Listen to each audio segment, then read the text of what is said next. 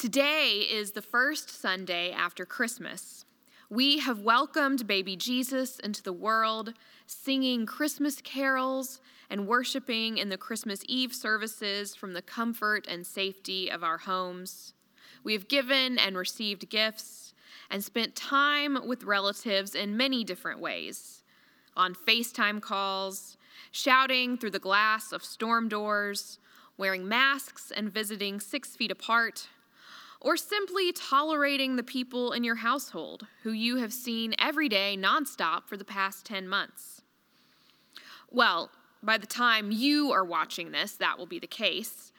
Where I am now recording this sermon, it is December 21st, and we are recording in advance of the Christmas holidays. So I want to be upfront with you about the dissonance that I am feeling right now between where I am writing and preaching this sermon and where we will be by the time this worship service airs on your device.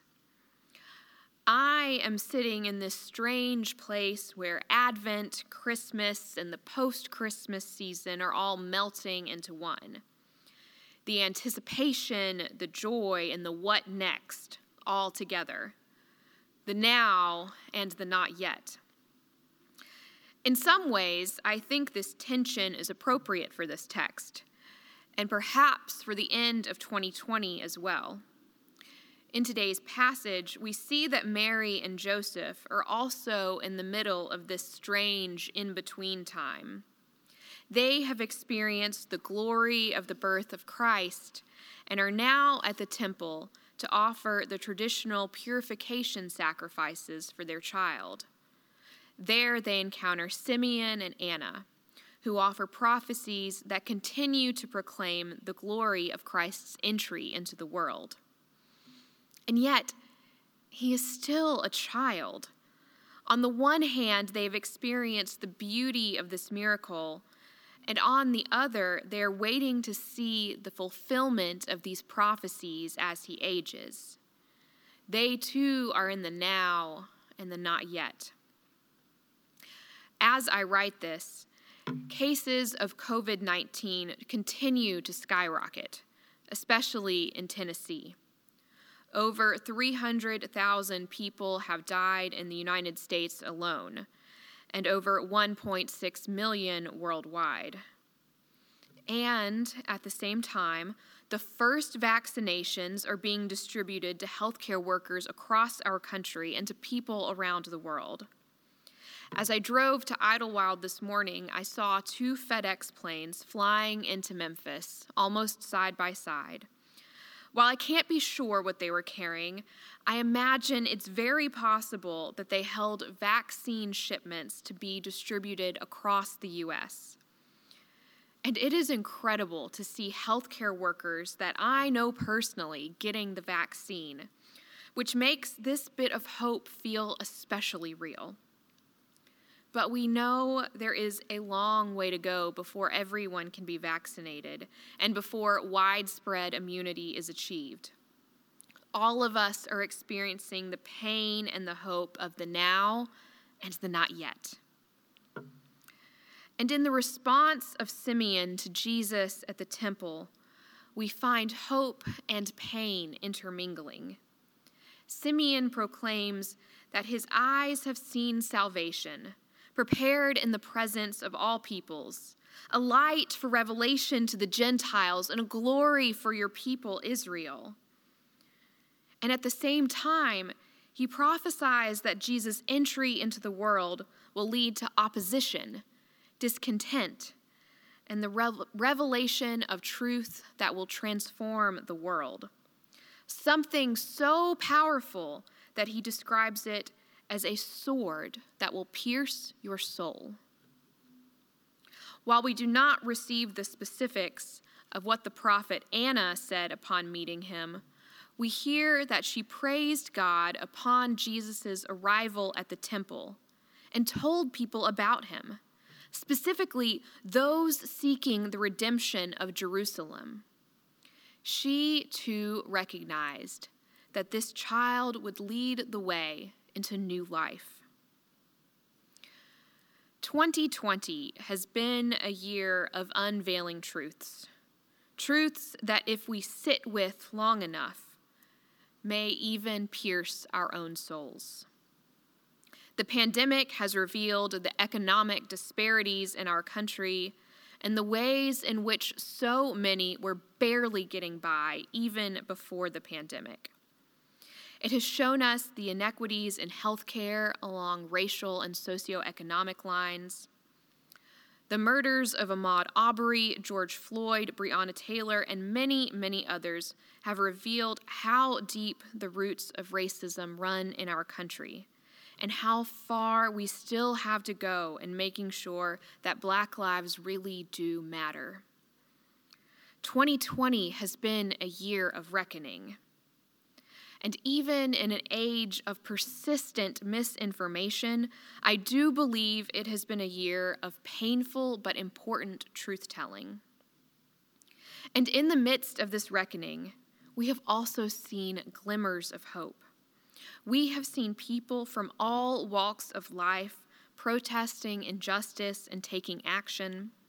We have seen the first round of vaccines distributed to healthcare workers. Several of our own congregants have worked tirelessly on MICAH task forces, seeking equity and justice for all in Memphis. Many of you have served at the mobile food bank, helping to fill the gaps that leave so many hungry. In predicting that Jesus will be a light for revelation to the Gentiles and a glory for the people of Israel, Simeon proclaims the vast nature of Christ's love, that it is intended for all, not just a few religious insiders. Despite this message of Christ's inclusive love, Simeon also predicts that opposition and division will arise. This child is destined for the falling and rising of many in Israel, and to be a sign that will be opposed so that the inner thoughts of many will be revealed. It is precisely Christ's message of a radically inclusive love that will arouse divisions amongst those who hear it. There is a stirring apocalypticism to Simeon's words. And by apocalyptic, I do not mean left behind series, people getting sucked into the sky, getting raptured talk. But Simeon's words echo the apocalyptic writings of Hebrew scriptures like Isaiah and Daniel that speak to the destruction of the old sins of greed and pride and prejudice in order for God to do something new in the world. We see God doing something new through the incarnation of Christ in which boundaries that were thought to have existed between God and humanity and people with one another are shattered. This expansive welcome is what will lead to the falling and rising of many. But in a way, I think this falling and rising is something that we all must take part in. That in falling, we might die to the old ways, and in rising, be reborn in Christ and experience the transformation of new life. Despite the end of the Advent season, we are still in a period of expectant waiting. We are waiting for the day when the majority of U.S. citizens and people around the world have received the COVID 19 vaccine, and we can feel safe gathering again. We are waiting for change and justice in our social and political systems and an end to violence against people of color. And at Idlewild, we await the transition to our new head of staff, David Powers, and what his leadership might bring to this congregation. But in our waiting, we also celebrate the birth of the Christ child and the redemption offered through his presence. Kimberly Bracken Long, a professor and scholar of worship, writes that in the Gospel of Luke, redemption is not only possible, but has already happened.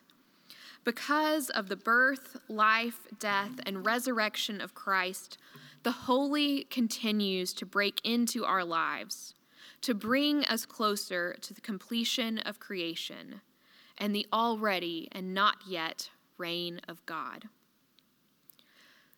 Though there are many things for which we continue to wait, in Christ Jesus we have the promise that God is with us and that our God intimately knows the pain and joy of what it means to be human. We have the promise that God is actively at work in the world and transforming everything as we know it. And we are invited to take part in that transformation, to accept the gift that is new life in Christ Jesus, and allow our souls to be pierced by this redeeming love. Thanks be to God.